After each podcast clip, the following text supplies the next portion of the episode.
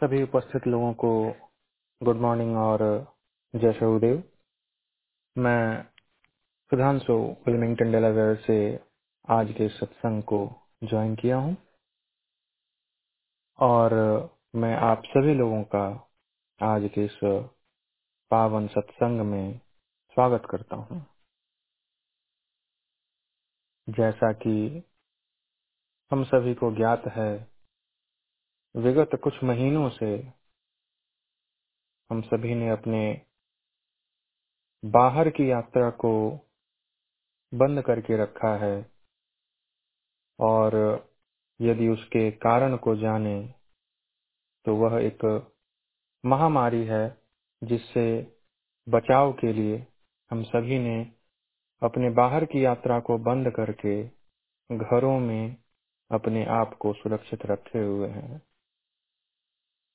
किंतु इस विकट परिस्थिति को भी हमने इतने अच्छे तरीके से उपयोग में लाया है।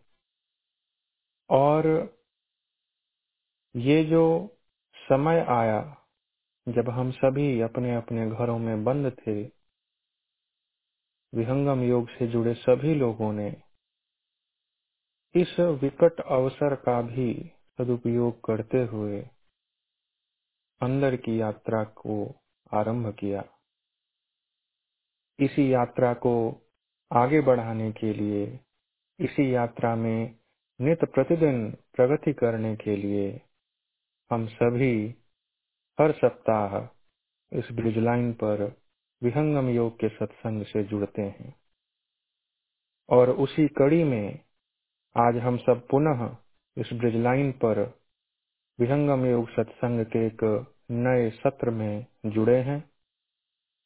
जैसा कि हम सभी को ज्ञात है, स्वामी जी सदैव सत्संग की महिमा का गान अमृतवाणी में, स्वरवेद में हर जगह करते हैं।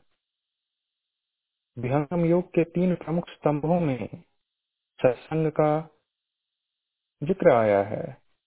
स्वामी जी ने सेवा और साधना के साथ सत्संग को किसी भी व्यक्ति के आध्यात्मिक प्रगति में बराबर का योगदान देने वाला माध्यम बतलाया है। स्वामी जी ने कहा, सदाचार व्यभिचार से मूर्ख से विद्वान, भोगी से योगी बने फल सत्संग महान। तो ऐसे महान फल को देने वाले सत्संग से आज हम सभी जुड़े हैं।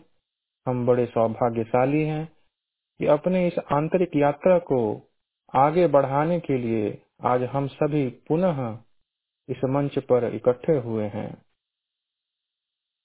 सत्संग की महानता तो इतनी है कि वेदों में और हमारे सारे आर्ष ऋषियों ने सत्संग के सुख को बैकुंठ के सुख से भी अधिक मूल्यवान बतलाया है। नित्यनादि गुरु साहब कबीर ने क्या कहा? राम बुलावा भेजिया, दिया कबीरा रोय। जो सुख साधु संग में, सो बैकुंठ न होए तो हम सभी का बड़ा ही यह भाग्यवान क्षण है कि हम इस साप्ताहिक सत्संग से जुड़े हैं और आज उस सत्संग में हमें विहंगम योग के एक महान शिष्य, सदगुरुदेव के सेवाजित शिष्य को सुनने का, उनके अनुभवों को जानने का अवसर प्राप्त होगा। आज के सत्संग में हमारे मुख्य अतिथि और प्रमुख वक्ता हैं डॉक्टर इंदु प्रकाश मिश्रा जी। इनमें कौन से कौन से गुण हैं इनका अगर बखान किया जाए तो शायद एक सत्र कम हो। जो एक सुधी लेखक हैं, जो एक विहंगम योग के प्रमुख मंच संचालक हैं, जिन्होंने न जाने कितने बड़े बड़े विहंगम योग के कार्यक्रमों में मंच संचालन किया, जो न कि एक बहुत ही बड़े विद्वान हैं, आचार्य हैं, और तो और योग के बहुत ही उत्तम इंस्ट्रक्टर भी हैं। तो आज हम सभी का यह सौभाग्य है कि एक लेखक, विद्वान, साधक, सेवक को सुनने का हमें सौभाग्य प्राप्त हुआ है। तो आइए आज के इस सत्संग को हम आरंभ करते हैं। आज के इस सत्संग की गंगोत्री में हम डुबकी लगाने का प्रयास करते हैं और इस प्रयास के क्रम में आज के सत्संग का आरंभ हर बार की तरह हम करेंगे। सदगुरुदेव के आवाहन के द्वारा स्वागत गान के माध्यम से। स्वागत गान के माध्यम से सदगुरुदेव का आवाहन करने के लिए मैं आमंत्रित करना चाहूँगा तुलिका जी को कि आप आए और स्वागत गान के माध्यम से सदगुरुदेव का आवाहन करें। आप तुलिका जी। धन्यवाद सुधांशु जी। जय सदगुरुदेव सभी को। स्वागत गान। आज स्वागत नित्य गुरुवर संत शुभागम आइए। अध्यात्म विद्या दिव्य ज्योति सोम रस दोष दुर्गुण दूर करके शुद्ध हंस बनाइए भेद गम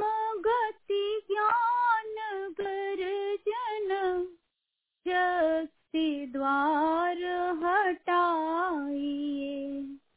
खुले द्वारा शब्द सागर भक्त जन नवाइए जन सदा फल विश्व शिक्षक छान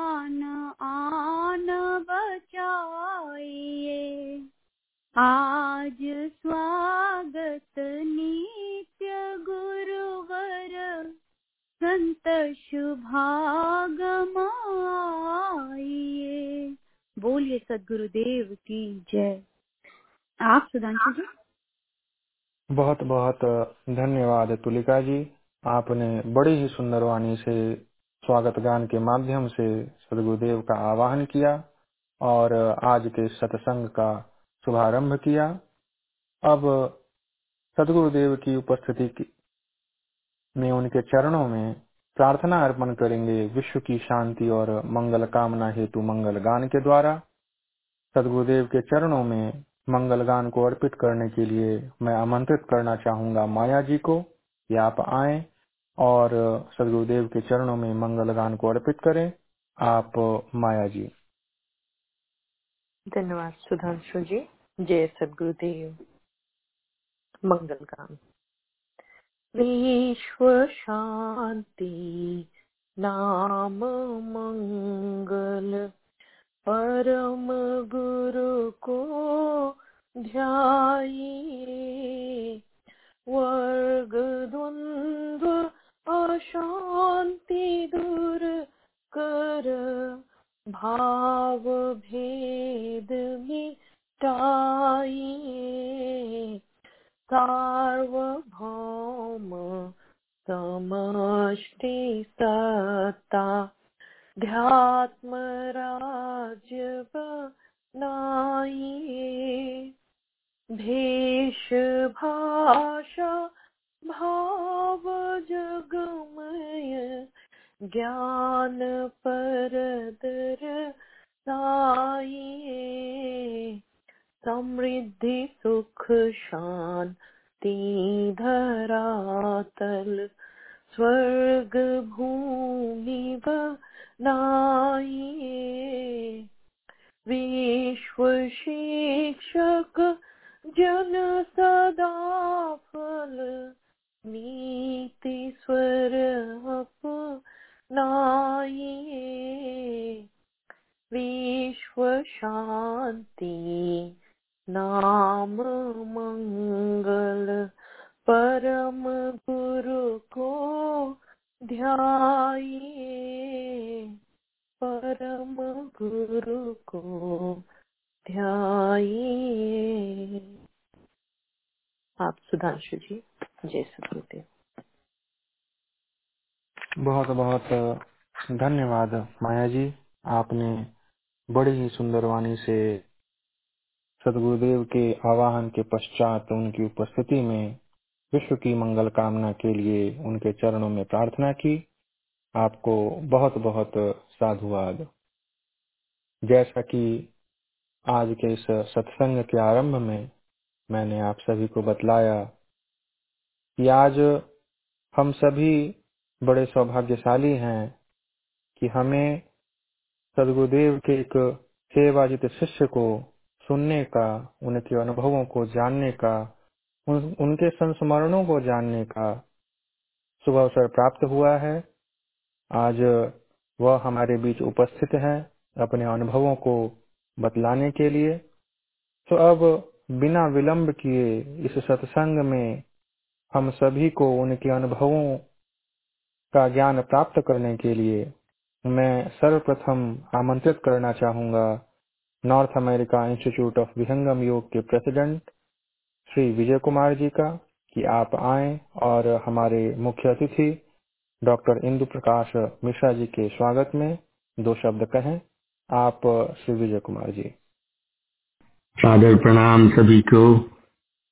जय सदगुरुदेव भगवान। आज मेरे लिए बड़ा ही प्रसन्नता का दिन है। क्योंकि इंदू जी मेरे भाई के समान हैं। सबसे बड़ी बात तो ये है कि ये वो हंस है जिनका लालन पालन सदगुरुदेव स्वयं करते आए हैं। मैं कई वर्षों से इंदू जी को जानता हूँ।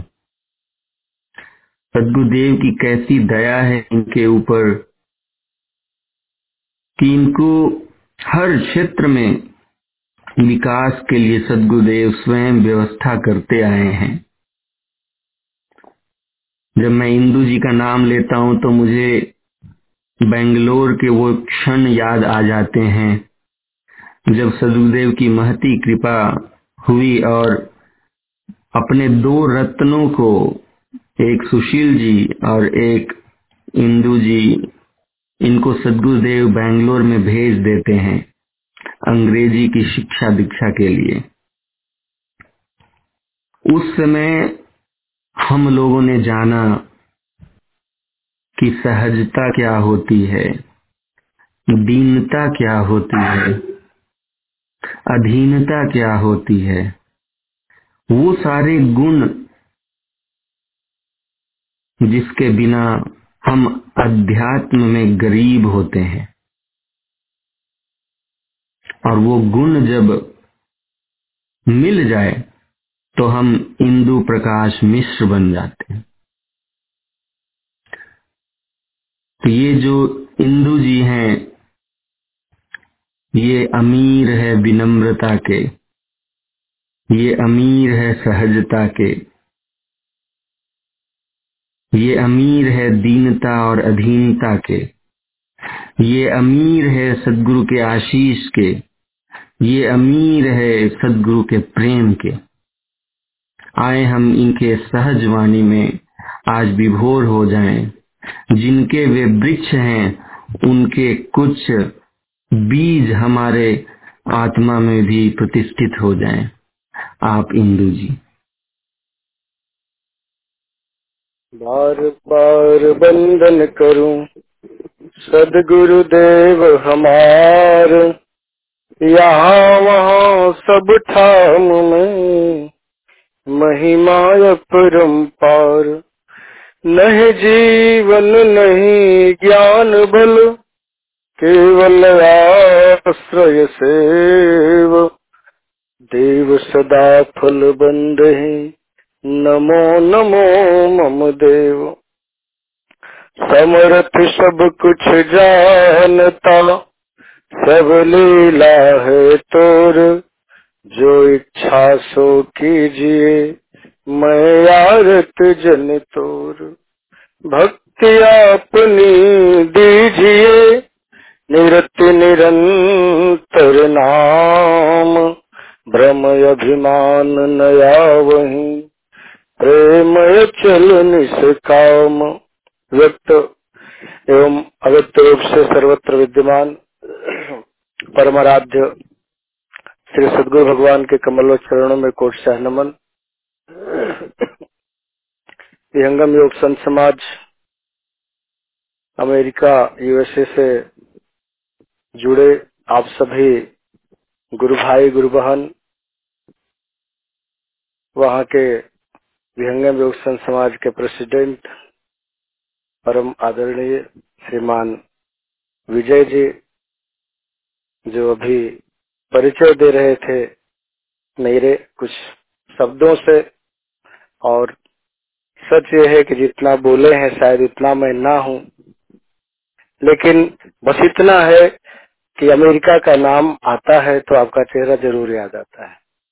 और साथ ही बेंगलोर के वो क्षण जिसकी चर्चा आप लोग की, आप किए।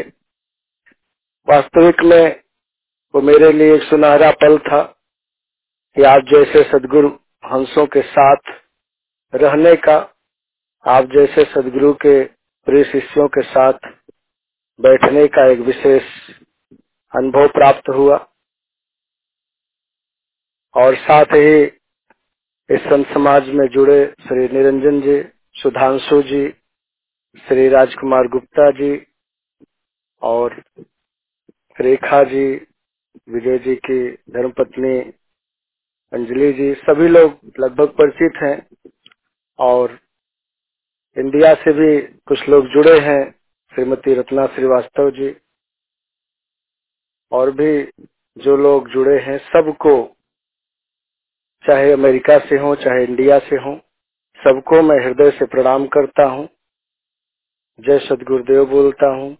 आप सबों के प्रयास से, आप सबों के स्नेह के कारण आज मुझे अवसर मिला है ऑनलाइन सत्संग करने का कि इंडिया में बैठकर हम अपने जो सुदूर रह रहे हैं, विदेश में रह रहे हैं, उन सभी भाइयों से, बहनों से, या जो भी जिज्ञासु वृंद हैं, उन सबसे बैठकर बात करने का एक अवसर आप सबों के माध्यम से मिला है। इसके लिए आप सभी को मैं जितना धन्यवाद दूँ, उतना कम होगा।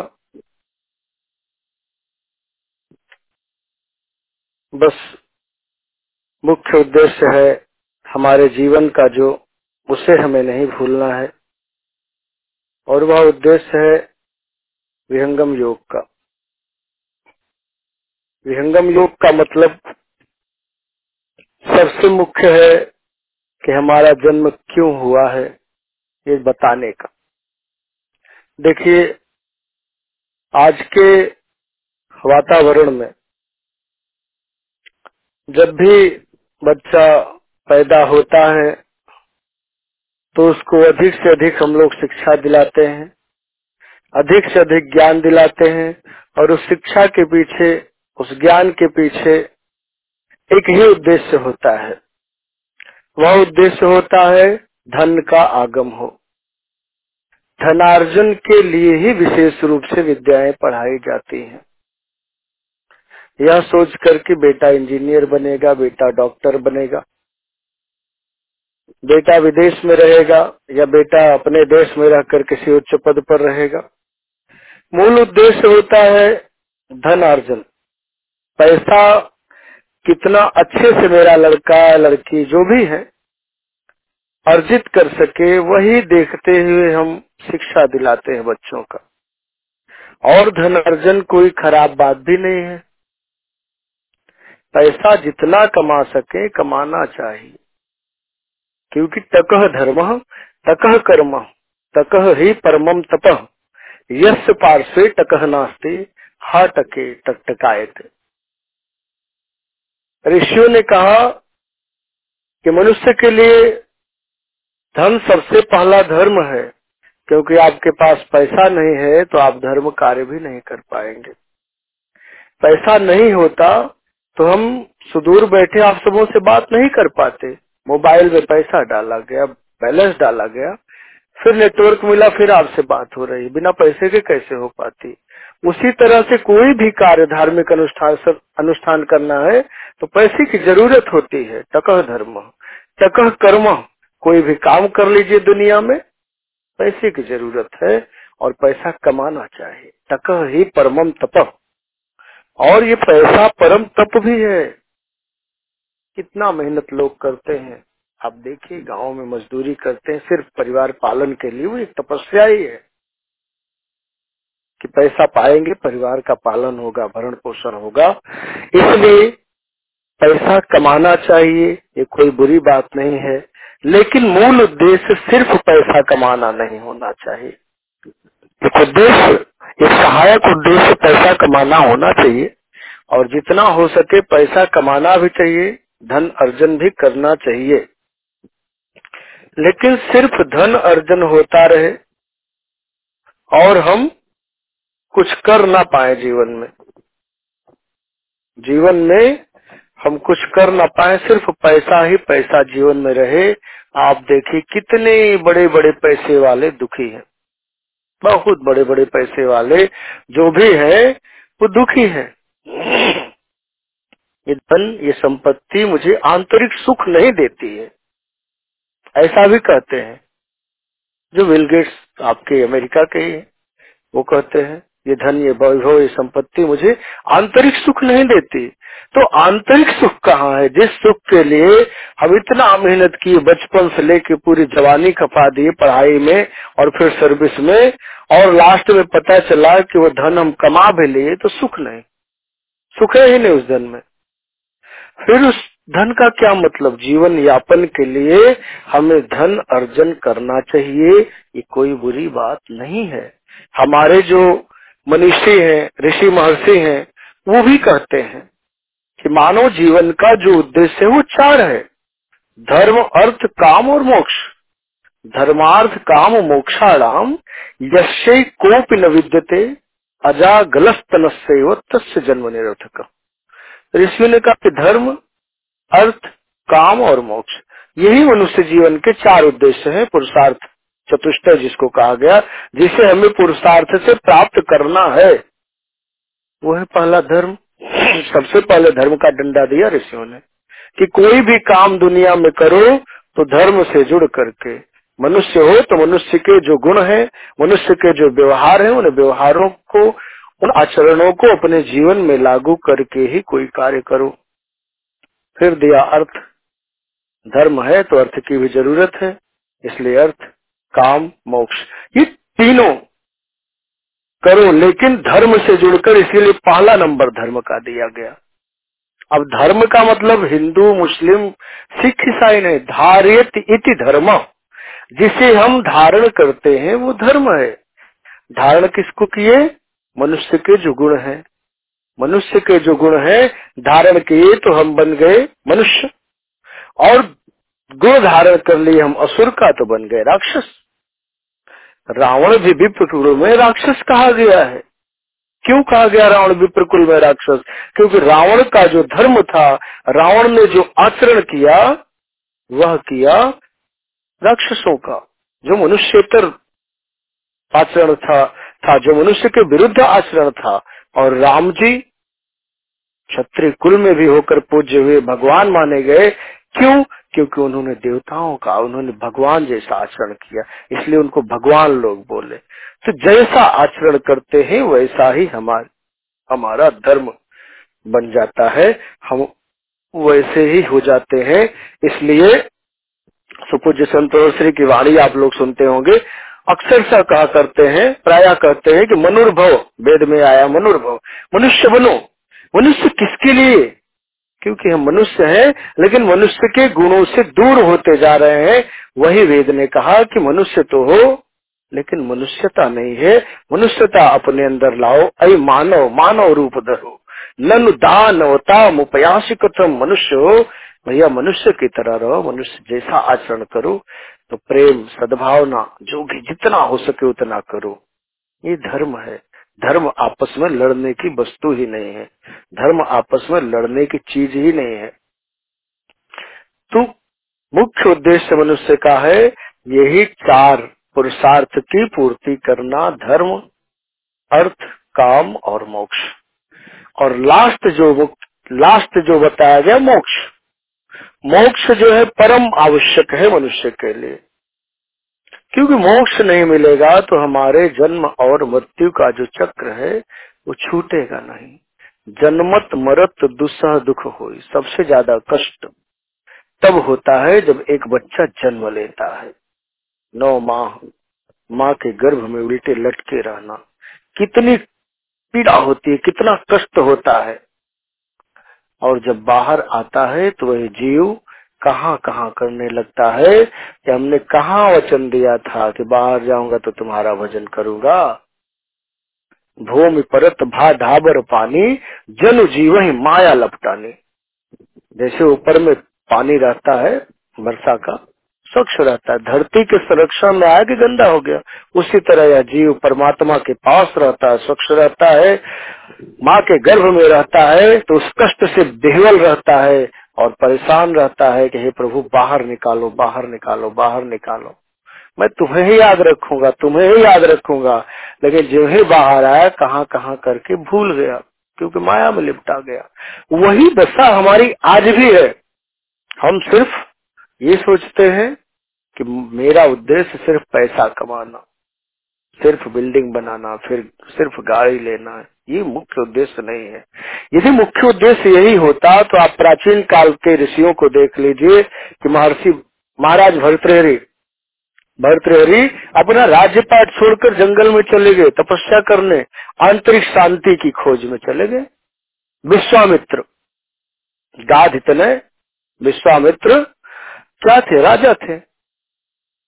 राजा थे, लेकिन राजा से फकीर बन गए, राजा से योगी बन गए। अगर उस धन में, उस वैभव में सुख होता, शांति होती तो क्यों फकीर बन जाते, क्यों योगी बन जाते, क्यों जंगल में चले जाते मेरा उद्देश्य ये नहीं है कि घर परिवार छोड़ करके हम आप जंगल में जाएँ। आज का वैसा वातावरण भी नहीं है, वैसा माहौल भी नहीं है। हर व्यक्ति को स्वयं कमाना है, स्वयं खाना है। हर व्यक्ति को मेहनत करना है। तो मेहनत करिए। ऋषियों ने सूत्र दिया चरे वेती चरे वेती न दैन्यम न पलायनम। चलते रहो। अपने मार्ग पर सतत चलते रहो। जो मार्ग मिला है, जो तुम्हारा कर्तव्य है, उस कर्तव्य का पालन करते रहो, कर्तव्य का निर्वाह करते रहो, लेकिन बहुत दीनता में मत जियो। और अपने कर्तव्य से भागो भी मत। घर परिवार है, उसके पालन पोषण के लिए हमें आपको बिज़नेस व्यापार करना ही होगा, हमें आपको नौकरी, पेशा सर्विस करना ही होगा। लेकिन सिर्फ़ जीवन का उद्देश्य पैसा कमाना, सिर्फ़ जीवन का उद्देश्य सुबह से शाम नौकरी, पेशा करना, ये नहीं होना चाहिए। कुछ समय अपने लिए भी निकालना चाहिए। ये नहीं कि जीवन बीत गया सिर्फ़ कमाने में, और हम वो नहीं कमाए जिस कमाई को करने के लिए हमें मनुष्य शरीर मिला है। मनुष्य शरीर जिस कमाई को करने के लिए मिला है, वो कमाई हम किए ही नहीं, जीवन भर सिर्फ़ पैसा पैसा पैसा करते रहे।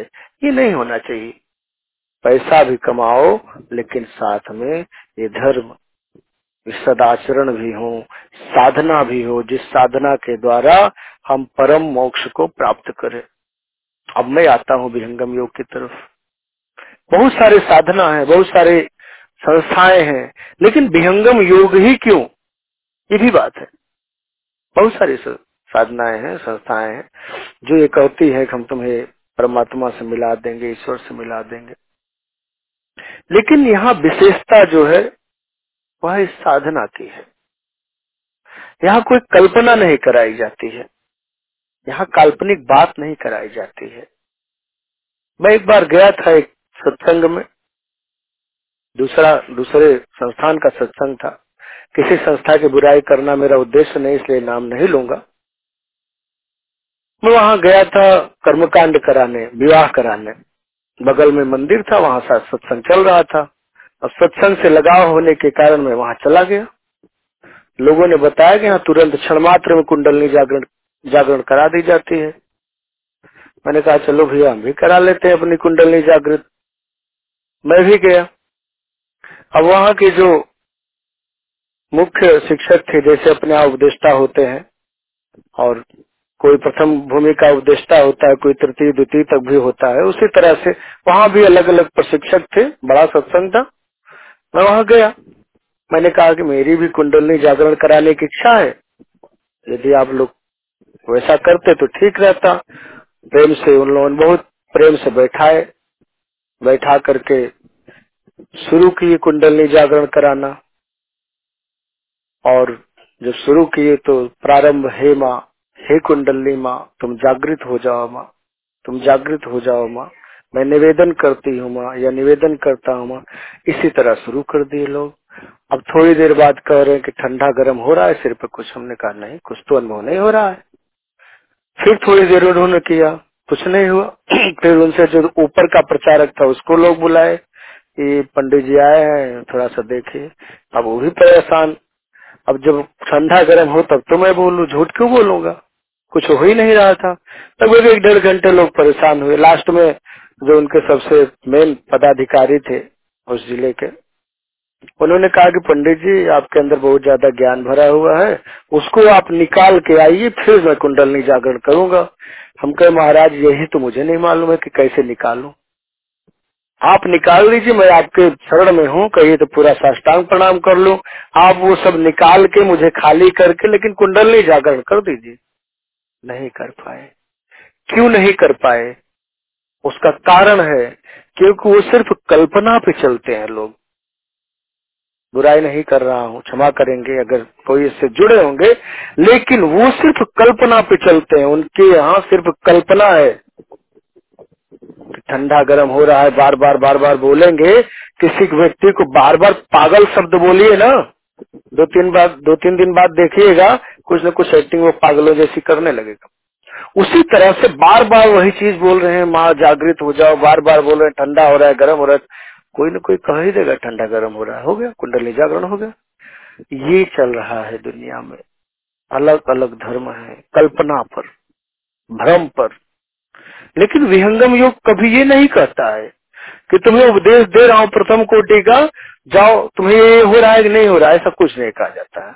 यहाँ तो ये कहा जाता है कि इंतज़ार करो, कुछ दिन बाद खुद करके आओगे, मुझे बताओगे। विज्ञान है ये ना। यहाँ तो कहा जाता है, आओ, करके देखे। यहाँ ये नहीं कहा जाता कि आओ, मैं तुम्हारा सब कुछ करा दूँगा। ना। उद्घोषणा में ही सदगुरुदेव ने कहा ना कि अद्भुत मार्ग योग विहंगम मैं तुमको बतलाऊँगा, लेकिन यदि विधिवत तुम साधन करी हो, अमर लोग पहुंचाऊँगा। तुम्हें अमर लोग पहुंचाऊँगा तो? साधना तुमको करनी होगी। सब मार्ग बता दूँगा, सब व्यवस्था बता दूँगा, कैसे करना है, क्या करना है। अब तुम्हारी जगह पे साधना भी मैं नहीं करने आऊँगा। साधना तो तुमको करना होगा। और साधना करोगे, मेहनत करोगे तो फल मिलेगा ही। बिना मेहनत के फल कहाँ मिलता दुनिया में? बिना मेहनत मेहनत के यदि फल मिल भी जाता है, लोग उसकी कदर नहीं करते हैं। जान लीजिए। लोग उसकी कदर नहीं करते हैं जो बिना मेहनत के मिल जाता है। अर्जुन को भगवान कृष्ण ने विराट रूप दिखाया। गीता का उपदेश जब दे रहे थे, विराट रूप दिखाया।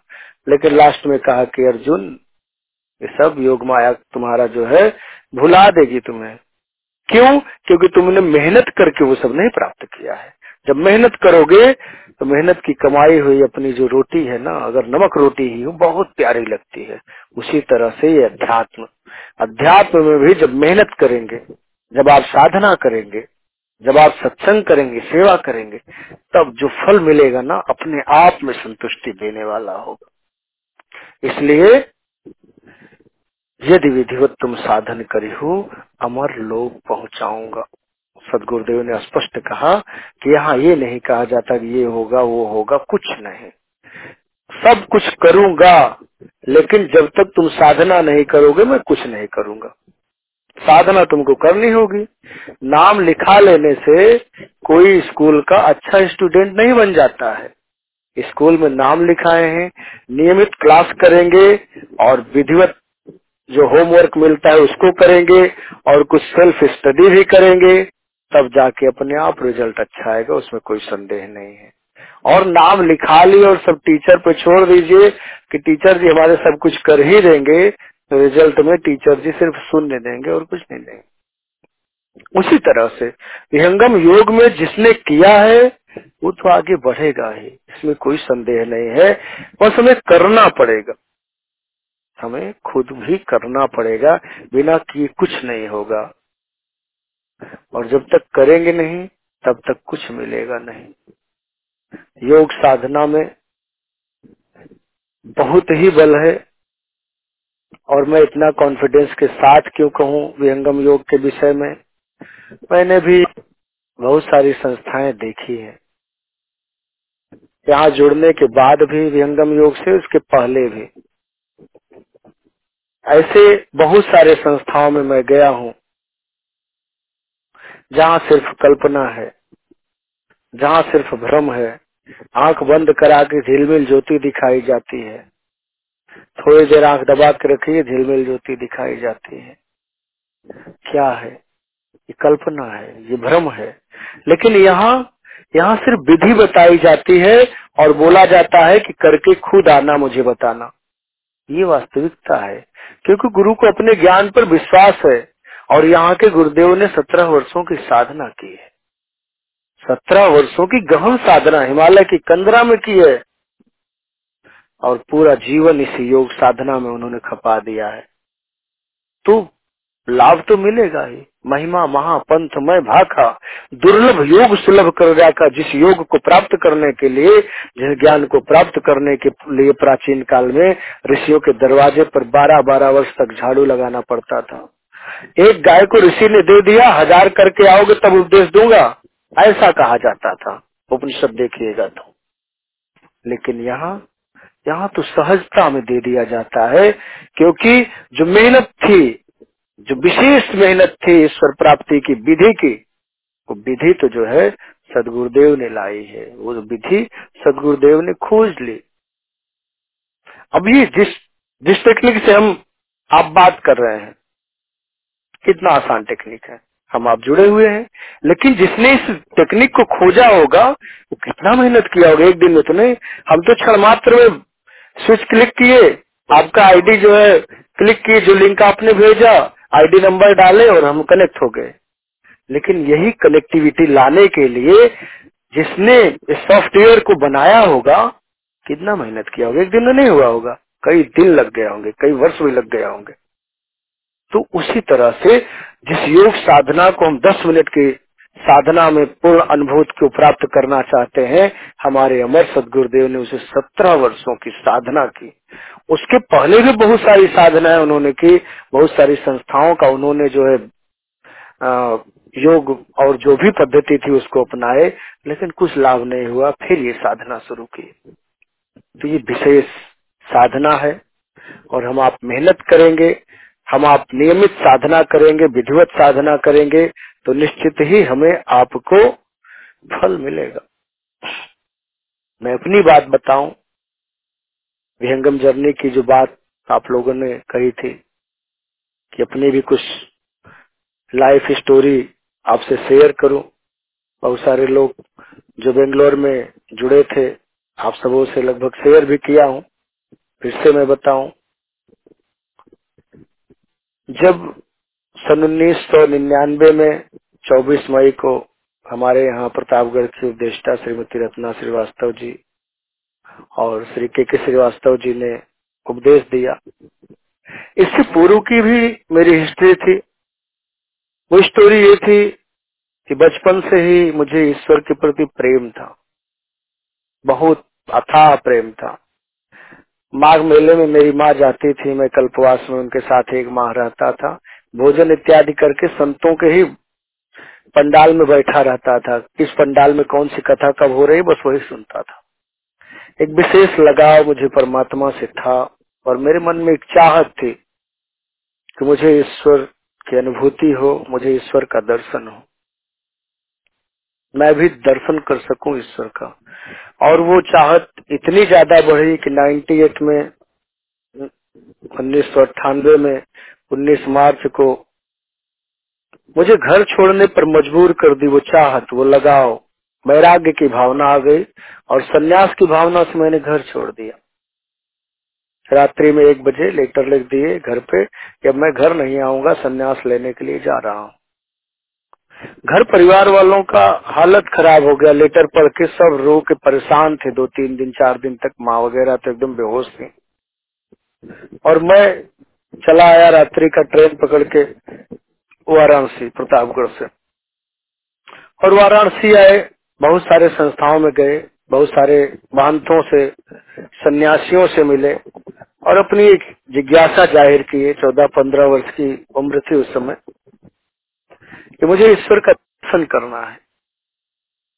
और सबका एक ही आंसर मिलता था कि कलयुग केवल नाम आधारा सुमिर सुमिर नर उतरे पारा। ये बालक, कलयुग में केवल सिर्फ़ नाम ही लेना है। राम राम करते रहो, मुक्त हो जाओगे।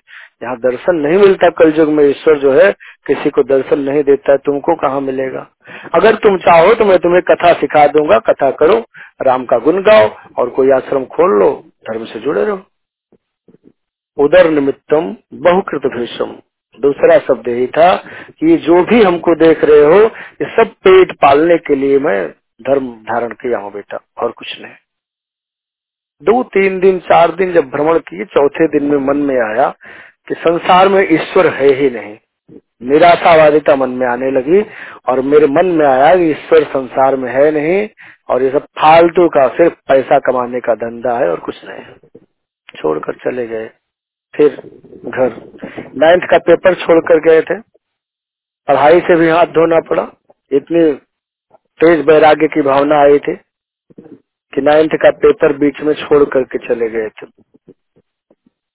फिर घर गए। परेशान थी माँ, बेहोश थी माँ। रो रो करके। घर वाले भी परेशान थे। तब तो मोबाइल का भी जमाना नहीं था कि मोबाइल लेके गए हो, कोई कॉल कर ले। 98 की बात है। फिर धीरे धीरे गाँव के लोग आने लगे, देखने कि सन्यास लेने गया था, वापस आ गया सन्यास। मन में एक गिलानी भी होती थी कि जिस कार्य के लिए मैं निकला, वो कार्य हो न सका। ईश्वर दुनिया में है नहीं। लोगों से मिलने में आँख चुराना पड़ता था। इतना कि पूछिए नहीं। धीरे धीरे साल भर बीत गया। 24 मई को जब कार्यक्रम हुआ मेरे गाँव में, कुछ लोग शिष्य थे, पंडित श्री लालचंद मिश्र जी, वही कार्यक्रम कराए। और श्रीमती रत्ना जी और श्री के के श्रीवास्तव जी, आप सभी आकर उपदेश दिए हमको। गाँव के लोगों ने मुझे पकड़ कर उपदेश दिलाया कि इनको उपदेश दे दीजिए। हम सुशील जी दोनों लोग साथ में ही संन्यास लेने के लिए गए, साथ में ही उपदेश भी लिए। और उपदेश लेने के बाद मैंने पढ़ा था कहीं पुस्तक में कि योग करने से ईश्वर की अनुभूति होती है।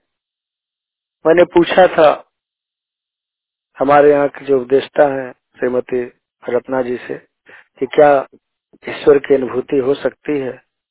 आपने कहा था बेटा, तीन महीने करना। तीन महीने करना, यदि कोई लाभ नहीं होगा तो छोड़ देना।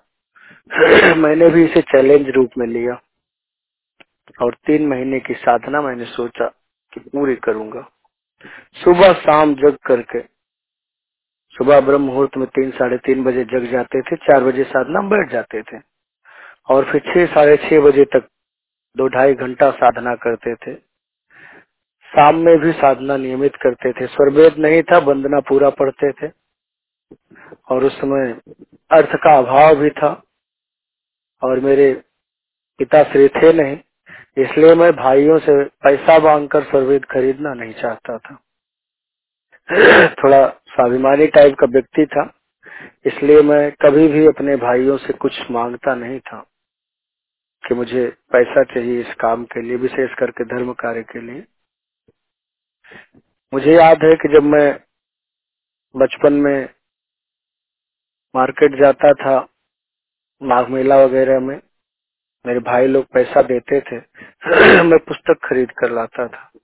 मेरी माँ बहुत डांटती थी कि तुम कुछ खाने पीने का नहीं लेते हो, कुछ खेलने का नहीं लेते किताब क्या करोगे? पढ़े लिखे नहीं थे। मैंने कहा कि वो आप नहीं समझेंगे क्या करूँगा, मुझे पढ़ने दीजिए। फिर साधना करने लगा। जब दो महीना बीता तो मुझे चिंता होने लगी। उपदेष्टा जी लोग तो बोले थे कि तीन महीने में ही सब कुछ हो जाएगा, दो महीना पूरा हो गया। और इस दो महीने में कुछ हुआ तो नहीं। शायद ये लोग भी झूठ बोल रहे हैं। तो मेरे घर के सामने एक बगीचा था, दोपहर का समय था मैं वहीं पे लेटा हुआ था। और साधना में इतनी रुचि थी कि मैं लेटे हुए, बैठे हुए, जहाँ भी रहता था साधना करने लगता था। लेट कर मैंने कहा, चलो फिर से साधना करने, करते हैं। दोपहर है तो क्या हुआ लेटे लेटे ही साधना करने लगा। और साधना करने लगा थोड़ी देर बाद मैं देखता हूँ कि वर्तमान सदगुरुदेव की आभा मेरे सामने प्रकट होती है, उनका चित्र। और अंतरिक्ष नीचे से लेकर ऊपर, इतना ऊपर तक गया है। मैं उस चेहरे को देख करके हंसा। जागृत अवस्था में था, हंसा और हंसा ही रह गया। कुछ देर तक मेरा मुँह खुला ही रह गया प्रसन्नता से। और वो श्वेत प्रकाश जिसका मैं वर्णन नहीं कर सकता हूँ। वो मुस्कुराहट सदगुरुदेव की जिसको मैं बोल नहीं सकता हूँ।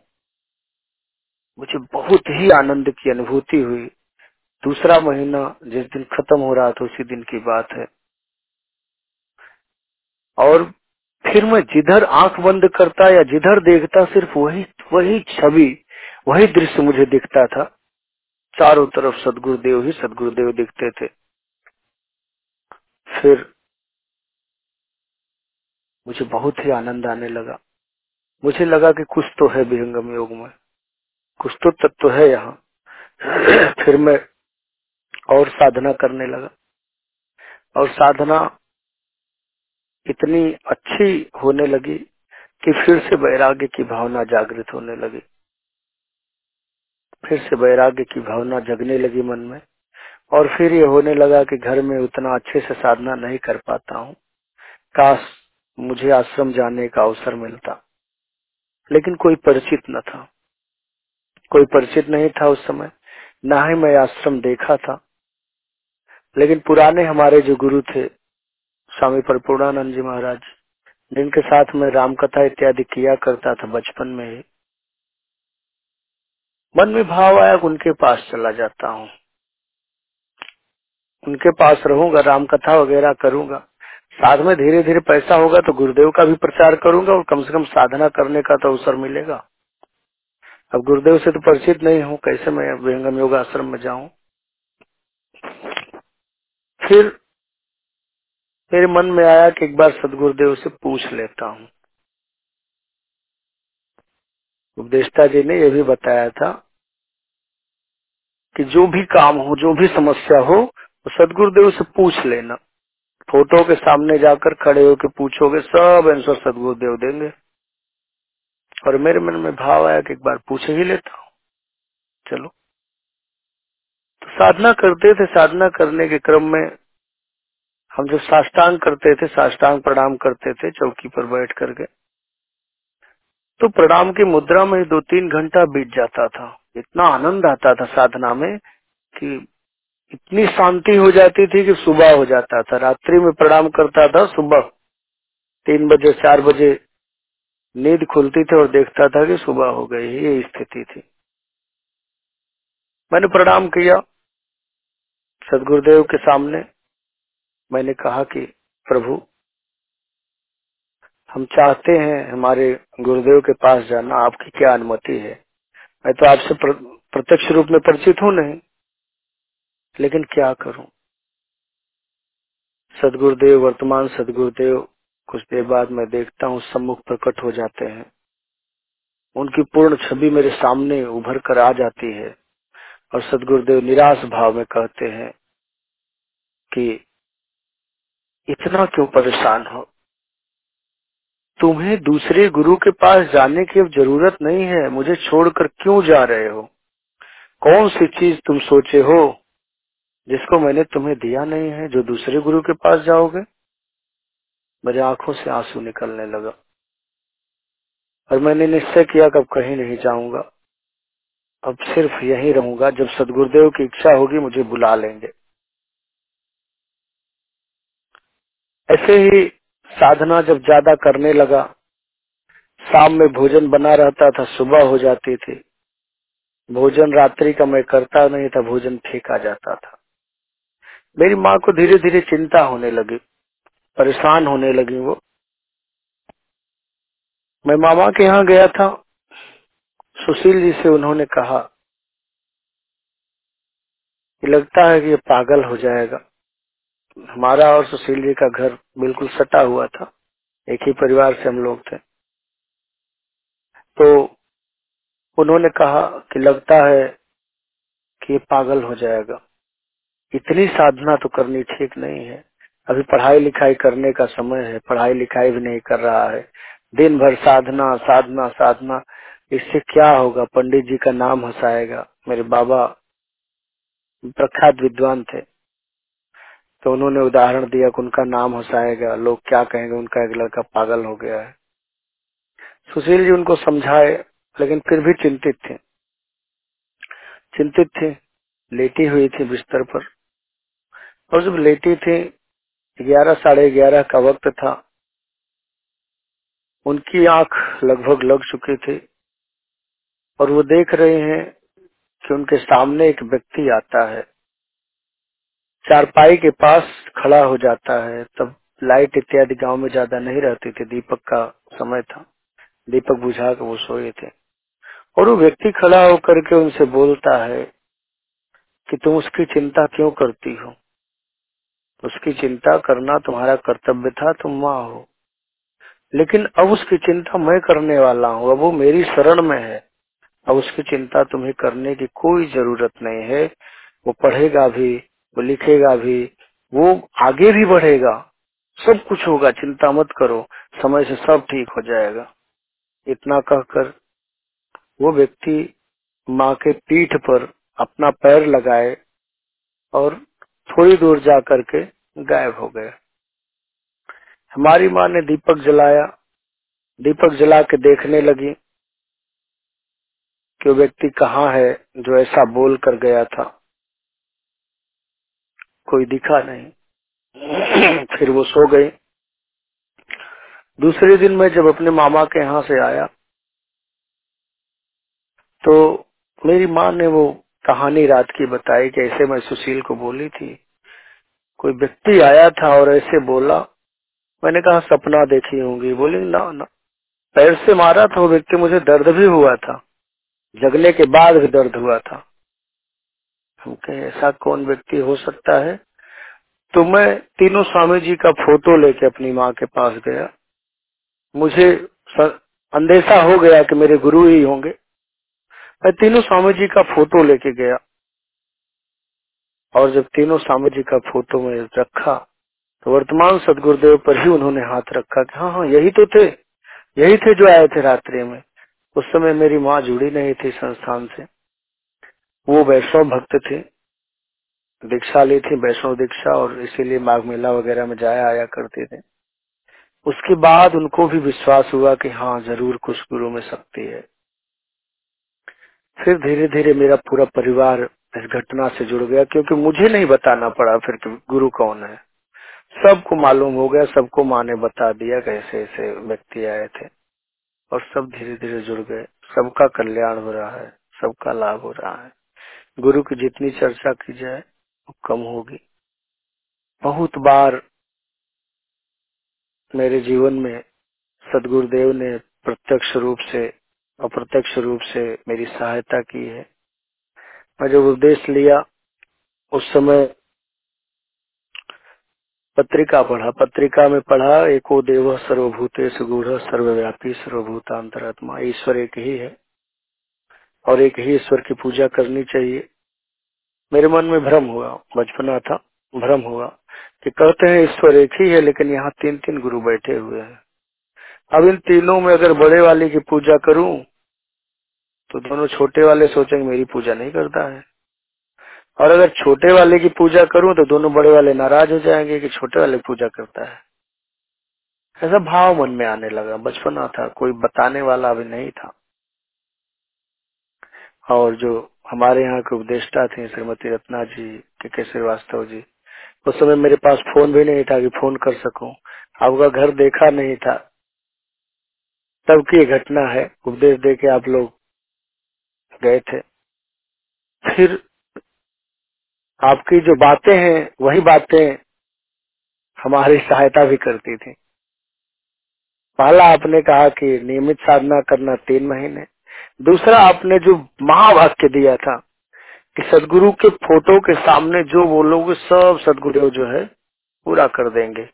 कहीं गुरुदेव के पास जाने की या खोजने की ज़रूरत नहीं। ये मेरे लिए महावाक्य हो गया था। मैं सदगुरुदेव के सामने बैठकर यही प्रार्थना किया कि अब आप क्या, आप बताइए, बड़े स्वामी जी से मैंने प्रार्थना किया कि आप ही बड़े हैं मैं आपसे ही पूछ रहा हूँ तो मैं क्या करूँ? मेरी चेतना बार बार वर्तमान सदगुरुदेव पर जाती है। लेकिन वो आप दोनों से छोटे हैं। कहीं आप नाराज़ तो नहीं हो जाएँगे? ये बाल हटता मैं प्रार्थना दो दिन किया। दूसरे दिन मैं प्रार्थना करके साष्टांग प्रणाम किया। और वही स्थिति में कुछ देर रह गया। फिर मैं देखता हूँ कि बड़े स्वामी जी महर्षि सदा फलदेव जी महाराज मेरे सामने प्रकट हो जाते हैं और मुस्कुराते हुए कहते हैं, चिंता क्यों करते हो? जिस पर चेतना टिके टिका लो, शरीर का अंतर है, ज्ञान तो सब में एक ही है, धारा तो सब में एक ही है, शक्ति तो सब में एक ही है, चिंता करने की ज़रूरत नहीं है सिर्फ़ शरीर का अंतर है, गुरु नहीं बदल रहा है। इसलिए जिस पर चेतना टिके, टिका लो। तब मुझे विश्वास हो गया कि मैं वर्तमान सदगुरुदेव पर चेतना टिकाता हूँ। मुझे वही अच्छे लगते हैं। मतलब मैं बड़ों की बुराई नहीं करता था, लेकिन एक लगाव जो होता था, होता है वर्तमान सदगुरुदेव पर बहुत ज़्यादा लगाव था। फिर मैं जो है, वर्तमान सदगुरुदेव पर ही अपनी चेतना टिकाने लगा। समय अधिक हो रहा है, इसलिए ज़्यादा संस्मरण मुझे लगता है कि बोलना ठीक नहीं है। संस्मरण तो जीवन में बहुत सारे हैं। इसलिए बस इतना कहूँगा कि सदगुरु पर पूर्ण विश्वास होगा और सदगुरु के प्रति निष्ठा होगी, बस यही दो चीज़ होगा तो आप निश्चित ही सफलता को प्राप्त कर लेंगे। गुरु समान नहीं जग मह कोई, ब्रह्मा, विष्णु, महेश न होई। व्यंगम योग किसी देवी देवता, किसी संस्था की बुराई नहीं करता है। लेकिन सच्चाई यही है कि जब हम गुरु को पा गए, जब सदगुरुदेव को पा गए तो उनके अलावा किसी की ज़रूरत नहीं होती है। मैंने राम जी की पूजा की है, मैंने कृष्ण जी की पूजा की है, मैंने हनुमान चालीसा पढ़ा है। मंगलवार व्रत भी मैं बचपन में ही रहा हूँ बहुत छोटे उम्र में रहा हूँ। उन सबों का ही फल था कि मुझे मुझे ऐसा गुरु मिला, जो मुझे सब कुछ बताने वाला, जो ईश्वर के दर्शन की लालसा थी, वो लालसा मेरी अपने आप पूरी हो गई, क्योंकि इतना महान सदगुरुदेव मुझे जो मिले हैं, मैं उसी से अपने आप को धन्य समझता हूँ। जीवन में सहायता तो सदगुरुदेव ने बहुत की है, उसको मैं कितना वर्णन करूँ, वाणी कम पड़ जाएगी, लेकिन उनका गुणगान कम नहीं होगा। बस इतना ज़रूर कहूँगा कि सदगुरुदेव के प्रति पूर्ण आस्था हो, विश्वास हो, और जितना हो सके अधिक से अधिक साधना करिए, सेवा हो सके, जो भी करिए और सत्संग करिए। यही तीन सार है जीवन का, और यही मूल उद्देश्य है, जब हम सेवा करते हैं जब हम सत्संग करते हैं, साधना करते हैं, स्वतः ही हमारे अंदर के अंतर कलह दूर होने लगते हैं। इसलिए सदगुरुदेव से जुड़े रहिए। सदगुरुदेव जितना हो सके उनके प्रति प्रेम अर्पित करते रहिए। साथ में जो भी, जहाँ भी है, अपने बिज़नेस व्यापार में जो भी आपका जो पेशा है, उसको भी करते रहिए। वो भी करना ज़रूरी है। न दैन्यम, न पलायनम, दीनता भी नहीं और पलायन भी नहीं अपने कर्तव्य से, कर्तव्य का निर्वहन करते हुए। और अमेरिका में तो अभी जो महाविभीष का है, सबसे ज़्यादा मात्रा में है तो आप सबों का जो है, हर तरह से सदगुरुदेव कल्याण करें। और मुझे भी चिंता थी कि आप लोग कैसे होंगे। अमेरिका वाले जो भी गुरु भाई गुरबान है, बल्कि मैंने श्रीमती रत्ना जी से भी पूछा था एक दिन कि कैसे हैं सौरभ भैया लोग तो उन्होंने कहा कि सब ठीक है, उनके यहाँ उतना दिक्कत नहीं है। निरंजन जी और सुधांशु जी से भी आप सभी का मैं समाचार लिया हूँ तो पता चला सब सुरक्षित है और मैं यही चाहता हूँ कि सब इस महामारी से सुरक्षित रहें, अपने घर में जैसे भी हो, उसका पालन करते हुए मुख्य रूप से सदगुरुदेव से प्रार्थना करें, सदगुरुदेव से जुड़े रहें। और सत्संग जो ये ऑनलाइन सत्संग है, इससे जुड़े रहिए। सबको बल मिलेगा। निश्चित ही बल मिलेगा, इसमें संदेह नहीं है। और विजय जी, निरंजन जी, सुधांशु जी, या अमेरिका के जो भी हमारे प्रिय गुरु भाई गुरु बहन है, सबको मैं धन्यवाद देता हूँ कि आपने मुझे अवसर दिया आप सभी के बीच में बोलने का। जीवन में कभी फिर अवसर मिला तो और भी बहुत सारे जो भी जीवन में संस्मरण है, उन सभी को शेयर किया जाएगा। समय की बाध्यता है, आप सभी प्रतिपल अपने समय में लगे हुए हैं, इसलिए आपका ज़्यादा समय नहीं लूँगा और अपनी वाणी को विराम दूँगा। आप सभी को पुनः धन्यवाद। बोलिए, सदगुरुदेव भगवान की जय। बहुत बहुत धन्यवाद, डॉक्टर इंदु प्रसाद प्रकाश मिश्रा जी। इंदु जब आपने अपने अनुभवों को विहंगम योग की अपनी यात्रा को, सदगुरुदेव से जुड़े अपने संस्मरणों को इस मंच पर हम सभी से साझा किया। मुझे पूर्ण विश्वास है कि यहाँ पर उपस्थित सभी जिज्ञासुओं में, सभी शिष्यों में, उनके अंदर भी जो भी संशय रहा होगा, वह दूर हुआ होगा और सदगुरु के चरणों में उनकी आस्था और दृढ़ हुई होगी। जब आपका प्रवचन हो रहा था, तब बहुत से जिज्ञासुओं ने अपने बहुत सारे प्रश्नों को रखा। लेकिन उन प्रश्नों की ओर जाने से पूर्व मैं आपसे निवेदन करना चाहूँगा कि एक दो और संस्मरण शेयर करें, क्योंकि हमारे ब्रिज लाइन पर बहुत से रिक्वेस्ट आ रहे हैं कि आपसे प्रार्थना की जाए कि आप एक दो संस्मरण और हम सभी के बीच रखें। आप इंदु जी। जी। हेलो? जी जी हेलो? आवाज़ आ रही है। जी। हाँ आवाज़ जा रहा है जी। ठीक है धन्यवाद फिर से बुलाने के लिए। और देखिए जीवन में सदगुरु की महत्ता है हमने जाना। और हर क्षण सदगुरु हमारे साथ है। मैं अभी दस साल पीछे की एक घटना बताऊँ। शादी 2009 में हुई मेरी। 2010 में बेटा हुआ घर में और हुआ रत्ना जी जो हमारे यहाँ के उपदेष्टा हैं उन्हीं के ही आवास पर उन, उन्हीं के साथ जाकर हम लोग हॉस्पिटल में एडमिट किए वाइफ को। और बेटा हुआ। वहाँ हमने दर्शन भी कराया मंदिर में। उसके बाद रत्ना जी के यहाँ एक सुंदर मंदिर है स्वामी जी का। उस विषय में भी हम लोग चर्चा करेंगे। तो दर्शन कराकर हम घर आए। घर आने के बाद चार दिन तो हॉस्पिटल रखा, डॉक्टर अपने कस्टडी में, माँ से दूर रखा। वो क्रिश्चियन हॉस्पिटल है, थोड़ा सा टाइट नियम रहता है। और पाँचवें दिन जब घर आए रात्रि में ही जो है, बच्चे की तबीयत ज़्यादा खराब हो गई। और बच्चे की तबीयत खराब हो गई तो लोग परेशान हुए, फिर रात्रि में लेकर हॉस्पिटल में आए, प्रतापगढ़। वहाँ का डॉक्टर, जो मेन डॉक्टर, रवि डॉक्टर है, प्रतापगढ़ के चाइल्ड स्पेशलिस्ट, उन्होंने कहा कि 80 परसेंट चांस नहीं है कि बचेगा। 20 परसेंट चांस है कि बच जाएगा, लेकिन यहाँ नहीं। आप ले जाइए इसको जो है इलाहाबाद, प्रयागराज जब हो गया है। वहाँ ले जाइए, उन्होंने रेफर किया। ले गए रात्रि एक, डेढ़ बज गया था लगभग। एडमिट किए बच्चे को। एडमिट करने के बाद उसको वेंटिलेटर पे लोग ले गए। बहुत ज़्यादा सीरियस लग रहा था। और फिर सुबह हुई जब मेन डॉक्टर उसके आए, उनसे हम मिले। उन्होंने कहा कि देखो, आपका बेटा बचेगा, नहीं बचेगा, ये कोई गारंटी नहीं है। मैंने एडमिट तो कर लिया है। ट्रीटमेंट चल रहा है, मैंने कहा, ठीक है। रात्रि में ही मैं अवनीश जी को फ़ोन किया, जो सुपोजिशन तरोश्री के सेवा में रहा करते हैं। मैंने कहा कि मैं इलाहाबाद में एडमिट किया हूँ बच्चे को और कुछ व्यवस्था नहीं है।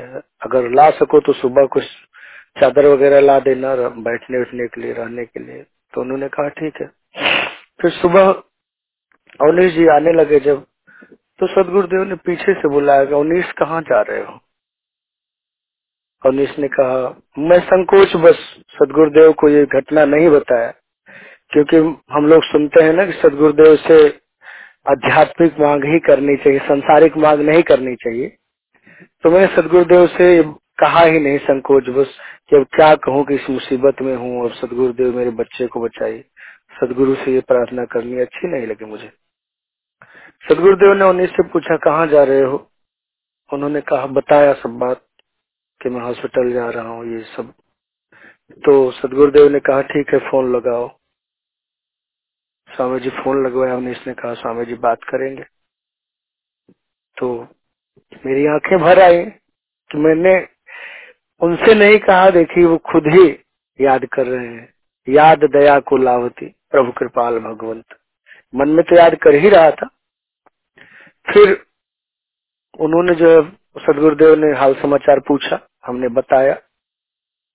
और उसके बाद स्वामी जी ने कहा कि मुझे तो बाहर जाना है, टिकट है, लेकिन आप धैर्य से रहिए।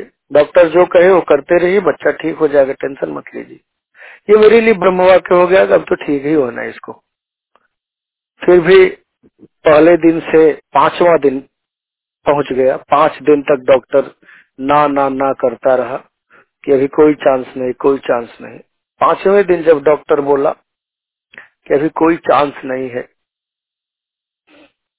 डॉक्टर से मिल के मैं नीचे गया और बैठकर सिर्फ़ चिंतन ही कर रहा था कि अगर ये बच्चा मर गया या कुछ हो गया इसको तो मेरी पत्नी तो पगला जाएगी। क्योंकि बच्चों से सबसे ज़्यादा प्रेम माँ को होता है और उसमें भी वो जब घर पे आई, मैंने सब कुछ छोड़वा दिया। न कृष्ण जी की पूजा, न कोई फ़ोटो घर में थी, न कोई व्रत उसको रखने दे मैंने कहा कि देखो, हमारे घर में आई हो तो हमारे जो गुरु हैं उनको अपना लो। और जो भी पूजा पाठ हम करते, तुम भी वही करो। और उसने सादर स्वीकार भी कर लिया था। और वो पूजा पाठ करने, करना भी शुरू कर दी थी। और पूर्ण आस्था उसको भी थी, लेकिन मन में हो रहा था। कि मैंने छुड़वा तो उसका दिया है। अगर बच्चे को कुछ हुआ तो महिलाओं की आस्था बहुत जल्दी डगमगाती भी है। बहुत ज़्यादा आस्था, आस्थावान महिलाएँ होती हैं और पल में उनकी आस्था डगमगाती भी है। ये भी तत्व मैं जानता था। तो मैंने सोचा कि गड़बड़ा जाएगा तो ये जो है पगला जाएगी।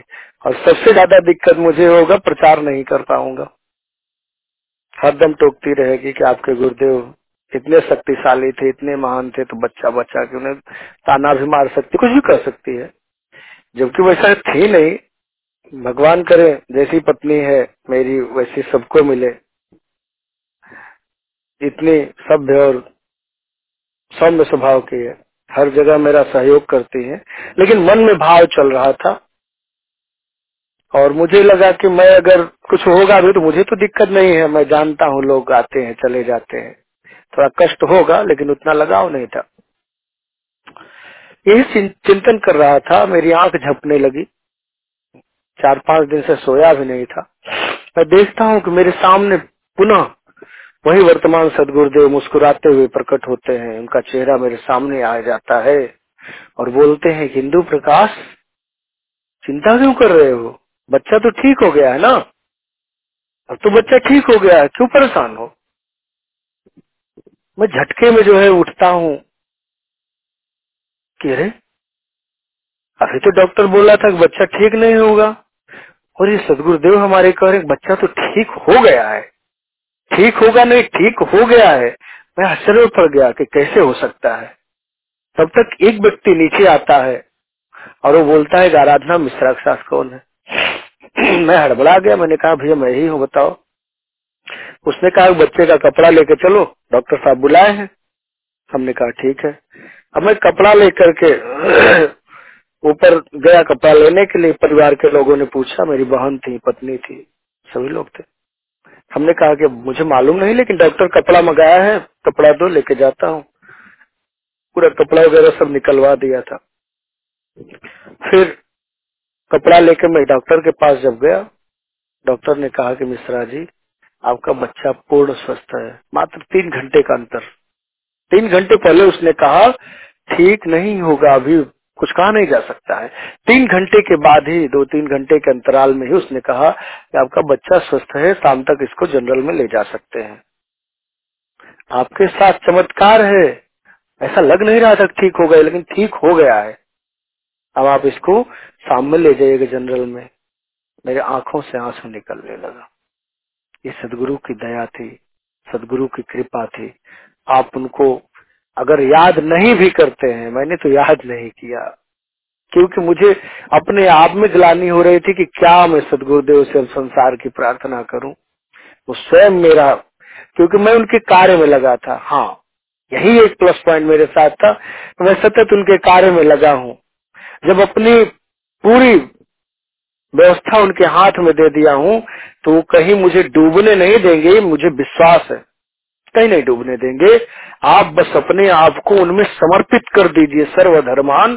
परित्यज माम एकम शरणम ब्रज अहम ताम सर्व पापे भ्यो मोक्ष माँ सुचा गीता में कहा ना, भगवान कृष्ण ने अर्जुन से पूरा उपदेश दे दिया, अठारहवें अध्याय में कहा कि सर्वधर्मान परित्यज्य माम एकम शरणम ब्रज तुम मेरी शरण में आ जाओ, मैं तुम्हें सभी पापों से मुक्त कर दूँगा। बस शरण में जाने की ज़रूरत है। और वो बच्चा वो बच्चा जब दस बारह दिन हो गया वहाँ से, मैं घर लाया आश्रम का दर्शन करा करके। हॉस्पिटल में थे तो महिलाएँ मान्यता बहुत जल्दी मानती हैं। उन लोगों ने मान लिया था कि ठीक होगा तो पहले आश्रम जाएँगे, दर्शन करा के तब घर जाएँगे। माता श्री से हमने माता जी से आदेश लेकर दर्शन कराया माता जी का। स्वामी जी उस समय थे नहीं। और उसके बाद में बेंगलोर में कार्यक्रम था, वहाँ सदगुरुदेव से मिला। सदगुरुदेव ने हाल समाचार पूछा बच्चे का तो मैंने बताया। सदगुरुदेव ने कहा कि सब ठीक हो गया। मैंने कहा, सब आपकी कृपा से हुआ है, प्रभु। और मैंने कहा कि आप उस समय थे नहीं माता जी का दर्शन और आश्रम का दर्शन उसको कराया। लेकिन इच्छा है कि आपका व्यक्ति रूप में एक बार उसको दर्शन करा दूँ, क्योंकि वो आपका ही प्रसाद है। नया जीवन तो उसको आपने दिया है।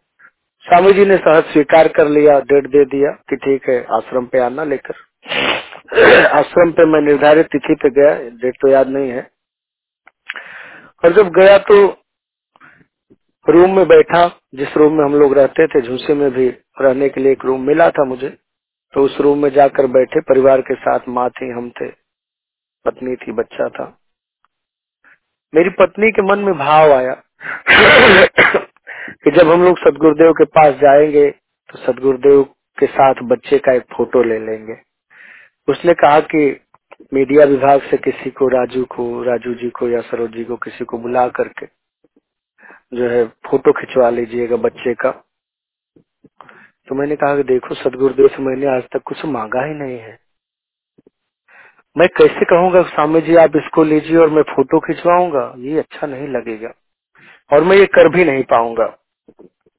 उसने कहा कि अपने लिए नहीं कर रहे हैं। बच्चे के भविष्य के लिए हम लोग कम से कम फ़ोटो रहेगा, वो देखेगा कि मैं सदगुरुदेव के पास था, गोद में था, कितना अच्छा लगेगा। मैंने कहा अच्छा तो लगेगा, मैं भी मानता हूँ। लेकिन ये कहेगा कौन? सदगुरुदेव से मैंने आज तक कोई भी प्रार्थना नहीं की है। मैं कुछ कहा ही नहीं हूँ, मैं नहीं कह पाऊँगा। मेरी बाणी बोल ही नहीं पाएगी। उसने झुझला के कहा, ठीक है, कोई बात नहीं है। आप डरते हैं। मैंने कहा हाँ मैं डरता हूँ। गुरु से डरना ही चाहिए। फिर सेवक के द्वारा सूचना मिली। आचार निवास में गए हम लोग। और जो गेस्ट हाउस है, जिसमें स्वामी जी दर्शन देते वहाँ बैठे। सदगुरुदेव थोड़ी देर बाद अंदर आए और गेट के अंदर जो ही आए, स्वामी जी ने कहा कि बच्चा कहाँ है? दीजिए मुझे। प्रणाम हम लोग की, बच्चे को सदगुरुदेव के हाथ में दे दिए। सदगुरुदेव ने कहा कि हिंदू प्रकाश, मैंने कहा, जी स्वामी जी। स्वामी जी ने कहा, कैमरा नहीं है? मैंने कहा, प्रभु नहीं। तो कैमरा मंगाइए। बच्चे का फ़ोटो मेरे साथ खिंचवाइए। मैंने कहा, प्रभु, कैमरा तो नहीं है और लाने में टाइम लगेगा। तो कोई बात नहीं है। जाइए, बोलिए, सरोज को कैमरा लेके आए, मैं यहाँ बैठता हूँ। और बच्चे की मेरे साथ फ़ोटो होगी और फ़ोटो खिंचाएगा, उसके बाद आप जाएँगे। क्या है ये? वहाँ रूम में हम लोग आपस में चर्चा कर रहे हैं। मैं नहीं कर पाऊँगा, मैं नहीं कर पाऊँगा, मैं कर रहा हूँ। यहाँ सदगुरुदेव स्वयं कह रहे हैं कि बिना फ़ोटो खिंचाए जाने नहीं दूँगा। ये सदगुरु पर अपना भार छोड़ देने का अर्थ है, सदगुरु पर हम अपना भार छोड़ देते हैं, सदगुरु को अपने जीवन की नैया दे देते हैं तो सदगुरुदेव अपने आप सब काम कर लेते हैं। स्वर्वेद में लिखा है ना कि याद दया को लावती। प्रभु कृपाल भगवंत, अधिक याद प्रभु करत हैं, जो थोड़े कर संत। आप यदि थोड़ा सा याद प्रभु को कर देते हैं तो प्रभु अपार दया कर देते या और द। या और द मिलाकर याद बनता है। उसी को प्रभु उलट देते हैं। द को आगे कर देते या को पीछे कर देते दया हो जाती है। तो जब हम उनको याद करते हैं तो ये प्रभु हम पर दया करते हैं। इसलिए जितना अधिक से अधिक हो सके याद करें। और निश्चित ही कल्याण होगा हमारे जीवन में। और बहुत ही आनंद आता है। एक दो मिनट का और संस्मरण सुना दो संस्मरण की बात है। समय है ना? जी जी बिल्कुल बिल्कुल आप सुनाए। बस बस दो मिनट क्योंकि सबका समय भी लेट हो रहा होगा। उसके बाद की बात मैं बताऊँ दो मतलब वही तीन चार साल का था मेरा बच्चा। चार और साल का था। फिर यहाँ दो साल का हुआ जब ढाई साल का तभी सदगुरुदेव ने कहा कि बच्चे का एडमिशन करा दीजिए और बनारस में पढ़ाइए उसको। तो बनारस में फैमिली लेकर के पढ़ाने लगे। सदगुरुदेव ने ही स्कूल खुजवा करके उसका नाम लिखाने को कहा कि इसी स्कूल में नाम लिखा डालिम्स में वहाँ मैंने नाम भी लिखाया। पता नहीं सदगुरुदेव उसको बहुत लगाव था छोटे में ही। स्वामी जी सुन, सुनता कि स्वामी जी आए हैं तीन साल का इधर भाग जाता। बिना मेरे से बताए ही। और सदगुरुदेव उसको प्रेम से रखते हुए लगाव था। चार साढ़े चार साल का था जब। तब वो स्कूल से आया। स्कूल से आया तो सदगुरुदेव बाहर से आए थे और उनके साथ कोई एक महात्मा भी आए थे अमेरिका से। और स्वामी जी उन्हीं से चर्चा कर रहे थे। व्यस्त थे। तो वो स्कूल से आया, पता चला स्वामी जी आए हैं। तुरंत गेट पे दौड़ के गया। गेट पर गार्ड ने रोक दिया, कभी मत जाओ बाबू, अभी स्वामी जी बिज़ी है। वापस आ गया।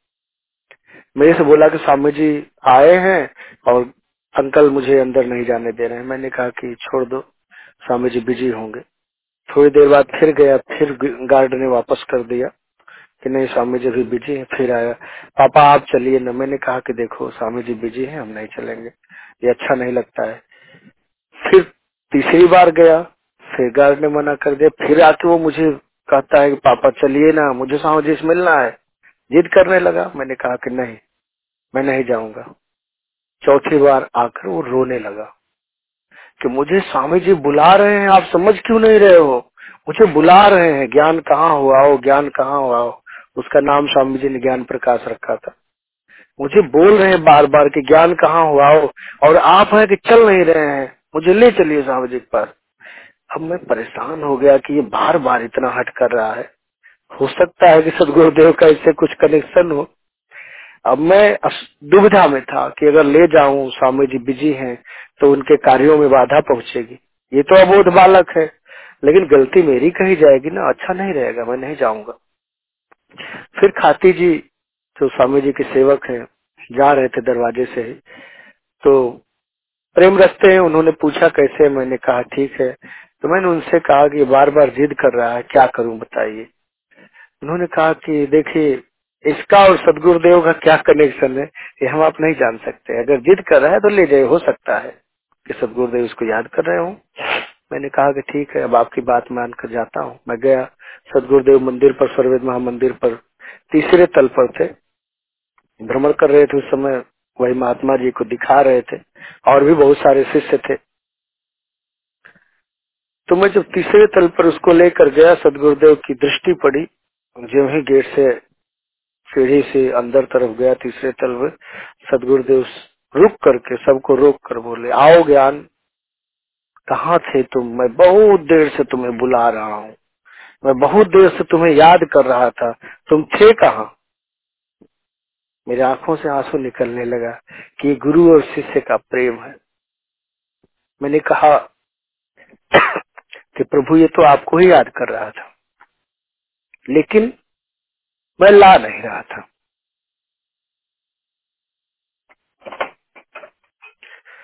मैं जो है ला नहीं पा रहा था, सिर्फ़ असमंजस में कि कैसे ले जाऊँ, आपके कार्यों में बाधा पड़ेगी। सदगुरुदेव ने कहा, नहीं, ये तो मेरा प्रिय शिष्य है। मेरे पास आने देना चाहिए, आपको रोकना नहीं चाहिए। तो मैंने कहा कि, प्रभु क्षमा कर दीजिएगा, मैंने आपकी बात समझ नहीं पाई। ये सदगुरु की कृपा है, ये सदगुरु की महिमा है। जितनी गाई जाए, उतनी कम होगी।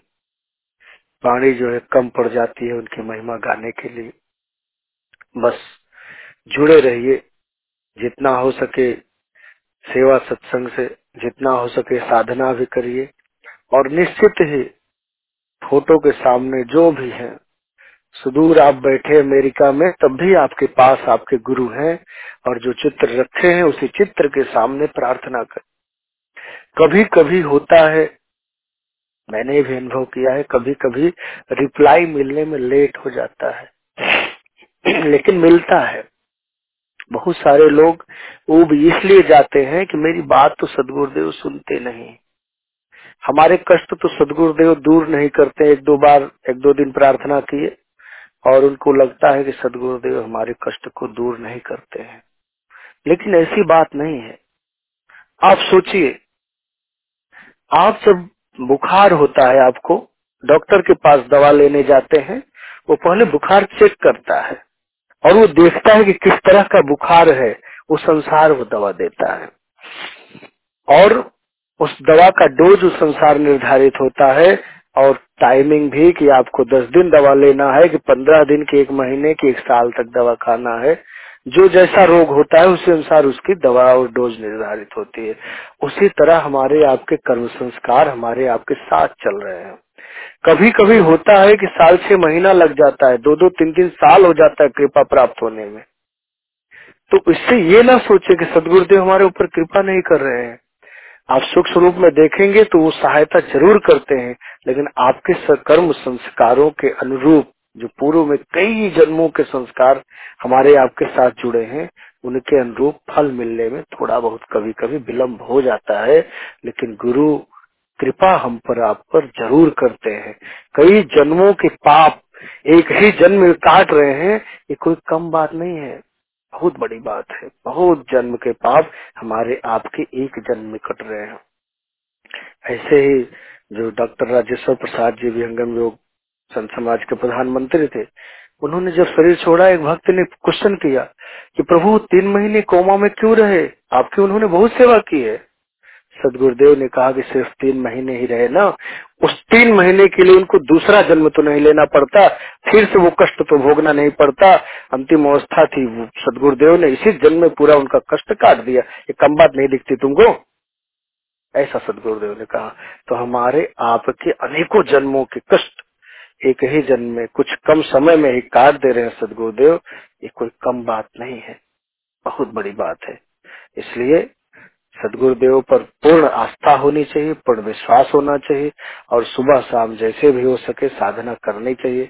समय मान लीजिए अलग अलग ड्यूटी होता है, लोगों का नाइट शिफ्ट डे शिफ्ट होता है, जैसा हो, आप समय निकाल करके सुबह शाम सदगुरुदेव के सामने बैठिए ज़रूर, उनसे प्रार्थना ज़रूर करिए, मन नहीं लगता है, कोई बात नहीं।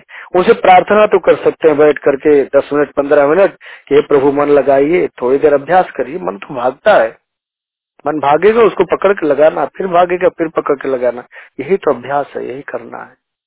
बस जीवन में जितना मिल सके, उतना ज़रूरी है। और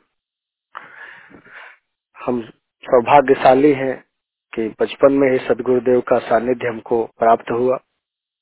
और हमारे प्रतापगढ़ में भी जो है, सदगुरुदेव की मूर्ति लगी हुई थी। उसी वर्ष शायद निन्यानवे में ही मूर्ति लगी थी। मूर्ति लगने के बाद सुपूज्य संत श्री, श्रीमती रत्ना जी के आवास पर गए थे, तब मैं घर रहता था। मेरे साथ एक शिक्षक जो संगीत के थे, उनको मैंने जिज्ञासु बना कर ले गया। मैं उनको बहुत सत्संग दिया कि व्यंगम योग से मुझे लाभ हुआ है, आप भी चलिए। जिज्ञासा भाव से वो भी गए। और करीब आधा घंटा हम लोग बैठे रहे संतरी नहीं आए थे। आधे घंटे बाद वो बोलते हैं कि कहो इंदु प्रकाश, हमने कहा कि हाँ गुरु जी उन्होंने कहा, ये महात्मा जी कुछ बोलेंगे भी कि सिर्फ़ मौन बैठे रहेंगे? मैंने कहा, कौन महात्मा जी? उन्होंने कहा, ये जो बैठे हैं मंदिर में, ये कुछ बोलेंगे कथा वथा बोलेंगे कि चला जाए?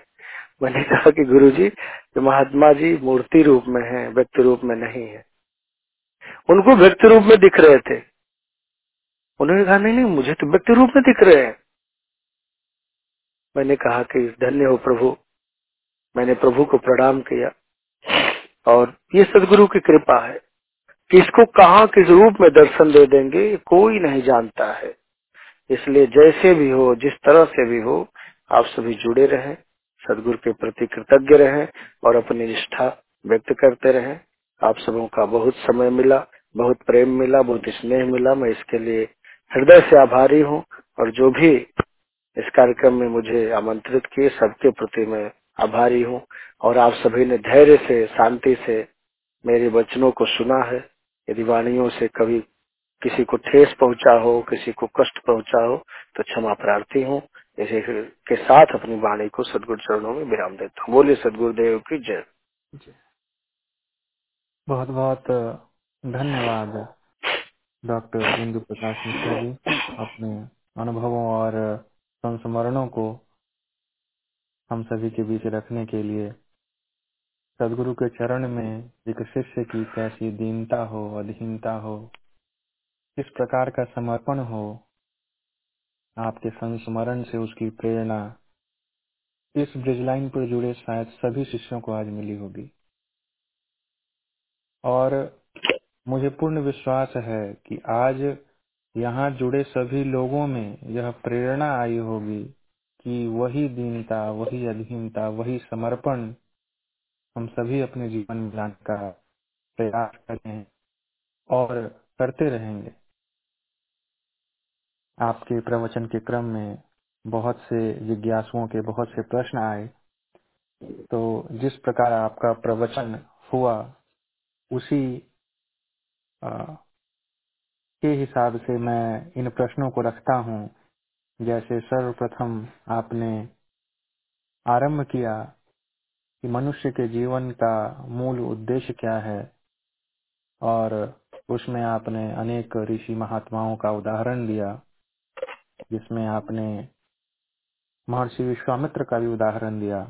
तो एक प्रश्न हमारे विहंगम योग के सदगुरुदेव भगवान के शिष्य योगेश जी का है, और योगेश जी यह जानना चाहते हैं कि क्या महर्षि विश्वामित्र सदगुरु थे या सिर्फ़ ब्रह्म ज्ञानी थे?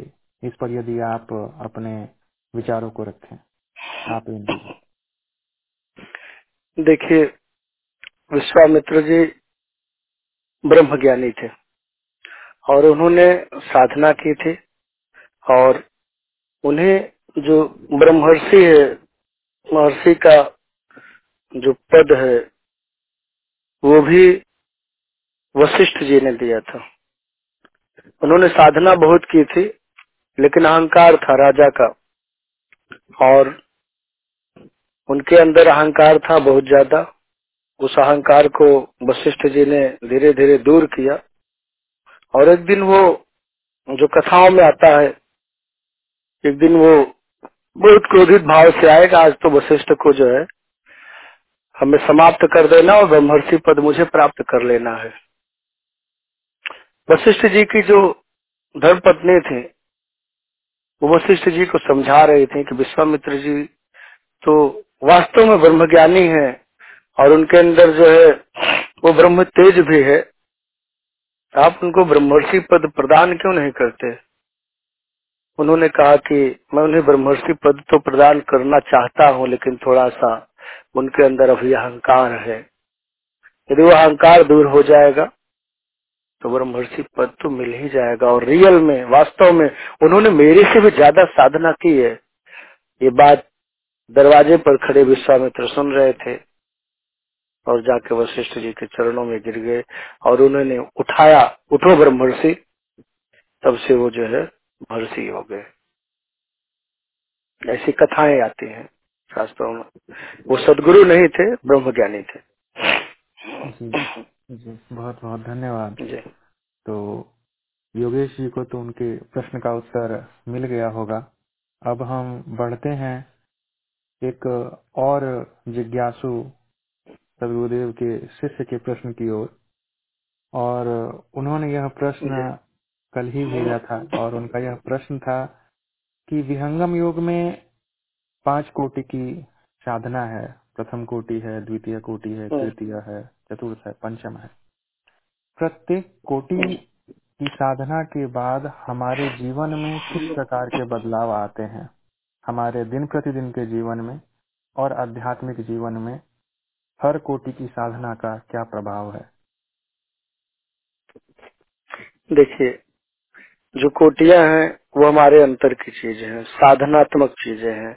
बदलाव तो हमें स्वयं में, स्वयं से भी लाना पड़ता है। वैसे अंदर में जब हमारा मन शांत होगा, प्रथम कोट की साधना करते हैं, जब मन निग्रहित होगा तो निश्चित ही जो बहुत ज़्यादा चंचलता है, वो कम होगी। लेकिन अगर हम भी प्रयास नहीं करेंगे तो उतनी कम नहीं होगी। हर कोटि में हमको स्वयं भी सतर्क रहना होता है, स्वयं भी प्रयासशील होना पड़ेगा, तभी हमारे बाह्य जीवन में जो है बदलाव दिखेगा। और अगर हम स्वयं प्रयासशील नहीं है तो साधना तो अंदर का कार्य करती है, लेकिन बाह्य जीवन में उतना बदलाव नहीं दिखता है।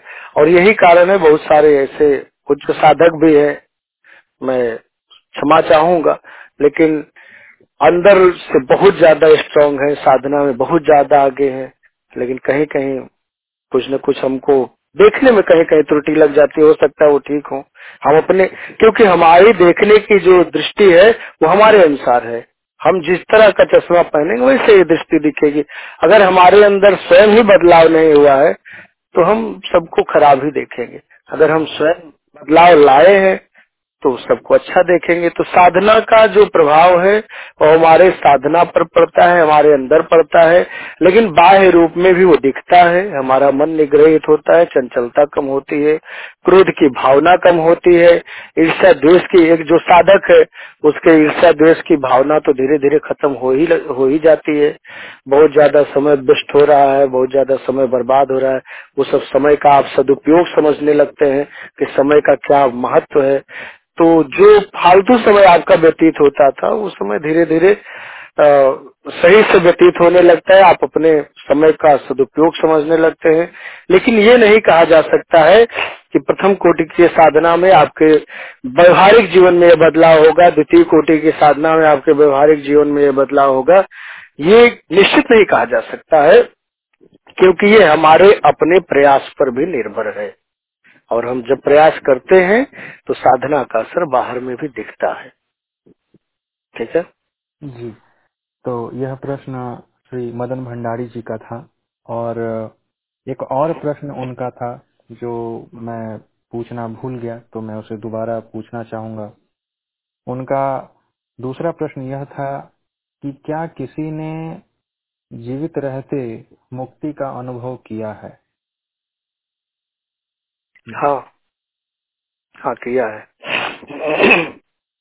देखिए, जो एक स्वर्गीय श्री अंबिका बाबू के विषय में कहा गया है कि वो जीवन मुक्त योगी थे, सदगुरुदेव ने उन्हें विदेह मुक्त किया था। जीते जी जो है, उन्हें मुक्ति प्रदान की थी। शरीर छोड़े थे तो सदगुरुदेव ने कहा कि वो मुक्त हो गए हैं और वो मुक्त हुए थे।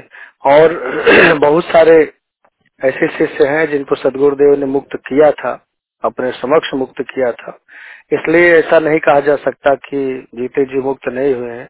और एक उदाहरण अंबिका सिंह जी हैं, जो डिग्री मानसून के थे, और पूरा संत समाज जानता है कि उन्हें सदगुरुदेव ने जीवन मुक्ति प्रदान की थी। और बहुत सारे ऐसे शिष्य जो महर्षि सदा फलदेव जी महाराज के समय के हैं जिन्होंने जिन्हें सदगुरुदेव ने मुक्त किया था, जैसे सेवा व्रती जी इत्यादि, जिनकी कथाएँ हम लोग पंडित श्री अचलेश्वर मिश्र जी जो हमको पढ़ाते थे झूसी में, उन्होंने बताई थी कि सदगुरुदेव ने जो है, बहुत ज़्यादा उनकी परीक्षा पढ़ ले ली। बड़े स्वामी जी सदा फलदेव जी महाराज, जो भी बोझ रहता था, सब उन्हीं पे डाल देते थे। और अचलेश्वर बाबा के पास जो सामान रहता था, सब उनके कंधे पे डाल देते थे कि ये झुझलाए। ये व्यक्ति कुछ प्रत्युत्तर दे सदगुरुदेव का। लेकिन वो प्रत्युत्तर नहीं देते थे, सहज भाव में स्वीकार कर लेते थे। अचलेश्वर बाबा एक दो बार उनको समझाए भी कि सेवा व्रती जी, आपको सदगुरुदेव इतना डांटते रहते हैं। आप जो है, क्यों सहते हैं? हमको दे दिया करिए ना। तो उन्होंने कहा, आपका जो काम है, वो आप करिए। हमारे काम में आप मत बोलिए। बीच में बाधा, गुरु शिष्य के बीच में आप बाधक मत बनिए। आप अपना काम देखिए। कई बार अचलेश्वर बाबा उनको टोके, नहीं माने। एक दिन स्वामी जी प्रसन्न थे, उन्होंने कहा कि सेवा वर्ती उन्होंने कहा, जी सदगुरु, बैठो आगे। सामने बैठो। और सामने बैठा लिए। सामने बैठा लिए तो स्वामी जी शुरू किए साधना कराना, साधना में बैठ जाओ, साधना कराने लगे। अब थोड़ी देर बाद बाबा लोग भी बैठे थे चलोसर बाबा भी साथ में ही थे। और देखते हैं कि उनका शरीर बिल्कुल ज्ञान मुद्रा में स्थिर है। बहुत देर हो गया, डेढ़ दो घंटा हो गया। फिर सदगुरुदेव ने कहा कि अब नीचे आओ, सेवा का समय हो गया है, नीचे आओ। फिर वो उनकी चेतना जो है जागृत हुई उस शरीर में आ गए और फिर हिलने डुलने लगे। फिर सदगुरुदेव ने कहा कि क्या क्या देखे, बताओ। उन्होंने पूरे अद्भुत दृश्यों का वर्णन किया कि वो श्वेत प्रकाश, वो अलौकिक छवि, जिसको मैंने कभी नहीं सोचा था, प्रभु आपकी कृपा से देखा। बहुत सारी चीज़ों को अनुभूतियों को उन्होंने वर्णित किया। तो उन्हें जो है सेवा, जो है जीवन मुक्ति सदगुरुदेव ने प्रदान की थी। ऐसे बहुत सारे शिष्य हैं। और बहुत सारे ऐसे शिष्य हैं जिनको सदगुरुदेव ने मुक्ति देना चा, देनी चाहिए लेकिन उन्होंने अस्वीकार कर दिया। ऐसे ही है। जैसा कि डॉक्टर राजेश्वर प्रसाद जी जो प्रधानमंत्री थे संत समाज के टाटा में रहते थे उन्हें सदगुरुदेव मुक्त करना चाहते थे। उन्होंने कहा सदगुरुदेव से अंतिम समय में कि सदगुरुदेव मुझे मुक्त मत करिएगा मुझे मुक्त नहीं होना है। स्वामी जी ने कहा क्यों? सब तो मुक्त होना चाहते आप क्यों नहीं मुक्त होंगे? उन्होंने कहा क्योंकि मैंने आपकी सेवा नहीं की है। इसलिए मुझे सेवा का अवसर एक बार और दीजिए। मुझे सेवा करनी है, सदगुरुदेव। सदगुरुदेव ने कहा कि ठीक है तथा तू सेवा का अवसर दे दिए। और सदगुरुदेव ने अमृतवाणी में भी कहा था कि वो मुक्त नहीं हुए हैं, वो इटली में जन्म ले चुके हैं। तो ये सदगुरु की कृपा है। कोई मुक्त होना चाहता है, मुक्त हुआ। और कोई कोई मुक्त होना ही नहीं चाहता, जैसे पंडित श्री अचलेश्वर मिश्र जी। उन्होंने भी सदगुरुदेव से यही कहा कि, हे सदगुरुदेव, जब तक आप इस दुनिया में आते जाते रहेंगे, मैं यही रहना चाहता हूँ, मुझे जाने की इच्छा नहीं है। स्वामी जी ने कहा सब तो जाना चाहते आप क्यों रहना चाहते बोले, नहीं नहीं, हम यही रहेंगे। लेकिन मेरी एक इच्छा है। उन्होंने व्यक्त रूप में बताया था हम लोगों से बोले मेरी एक इच्छा है कि मुझे जो है दंडक बन के पास कहीं जन्म मिले। तो ऐसा सुनने में आता है कि उनका जन्म भी हो चुका है। इस सदगुरु की कृपा है। सदगुरु कब किसको कहा जन्म दे दे, कब किसको, देखिए, हमारे अब वहाँ विदेश का नहीं जानते लेकिन अपने इंडिया में, एलआईसी में एक स्लोगन कहा जाता है, मैं और भी बोला हूँ कई जगह, जीवन के साथ भी, जीवन के बाद भी। वो स्लोगन बहुत फ़ेमस है एलआईसी वालों का। लेकिन मैं ये कहूँ कि जीवन के साथ भी तो ठीक है, म्यूचुअल फंड देता है, वो जो है, हर पाँच साल पे कुछ न कुछ देता रहता है, बोनस वगैरह। और बीस साल पूरा हुआ तो दे दिया, जीवित है तो ठीक है। मरने के बाद जो मिलता है, अब वो बताइए कि आपके लिए होता है, हमारे लिए होता है, नहीं होता है। वो तो हमारे किसी पारिवारिक व्यक्ति के लिए होता है, बेटे के लिए, पत्नी के लिए, बच्चे के लिए, हमारे पर्सनल लाइफ के लिए तो जीवन के बाद वो काम आया नहीं। तो जीवन के बाद भी जो बात है, वो है विहंगम योग में। जीवन के बाद भी, जीवन के साथ तो सदगुरुदेव सहायता कर ही रहे हैं, लेकिन जीवन के बाद भी सदगुरुदेव सहायता करते हैं, ऐसी बहुत सारे शिष्यों की घटनाएँ हमारे आपके साथ जुड़ी हुई है कि मरने के बाद भी सदगुरु उनका हाथ पकड़ करके अपने लोक में ले जाते हैं।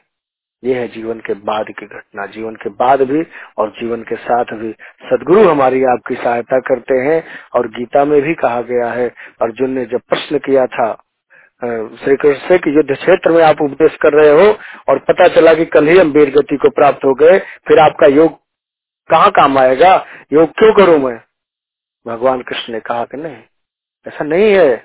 योग करोगे तो योग का फल तुम्हें मिलेगा और पुनः जितनी योग साधना तुम्हारी हुई है, उसी योग साधना के फलस्वरूप तुम्हें अगला जन्म मिलेगा और फिर किसी महापुरुष के घर जन्म लेकर के तुम पुनः साधना करोगे, उस योगी को योग भ्रष्ट कहते हैं योग भ्रष्टो भी जायते गीता में आए योग भ्रष्ट कहते हैं, संत बीज बिन से नहीं, जो जुग जाए अनंत, ऊंच नीच गृह जन्म ले, बहुर संत का संत।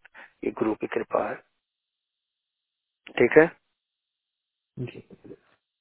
बहुत बहुत धन्यवाद इतने उत्तम इस प्रश्न को लेने के लिए, इस प्रश्न का इतना वृहद व्याख्या के लिए। और मुझे पूर्ण विश्वास है कि मदन भंडारी जी का जो प्रश्न है, वह उनके और इस ब्रिजलाइन में जुड़े सभी लोगों के शंकाओं का पूर्ण निवारण किया होगा। आपको बहुत बहुत धन्यवाद इंदु जी की आपने अपने अनुभवों से, विहंगम योग के सिद्धांत को और अपने संस्मरण को हम सभी से साझा किया। आज के सत्संग में अपने प्रवचन से हम सभी को कृतार्थ किया। क्योंकि अब समय बहुत हो चुका है सत्संग को समापन की ओर ले जाने से पूर्व मैं निरंजन जी से निवेदन करना चाहूँगा कि आप आज हमारे मुख्य अतिथि श्री डॉक्टर इंदु प्रकाश मिश्रा जी के धन्यवाद में दो शब्द कहें। आप निरंजन जी।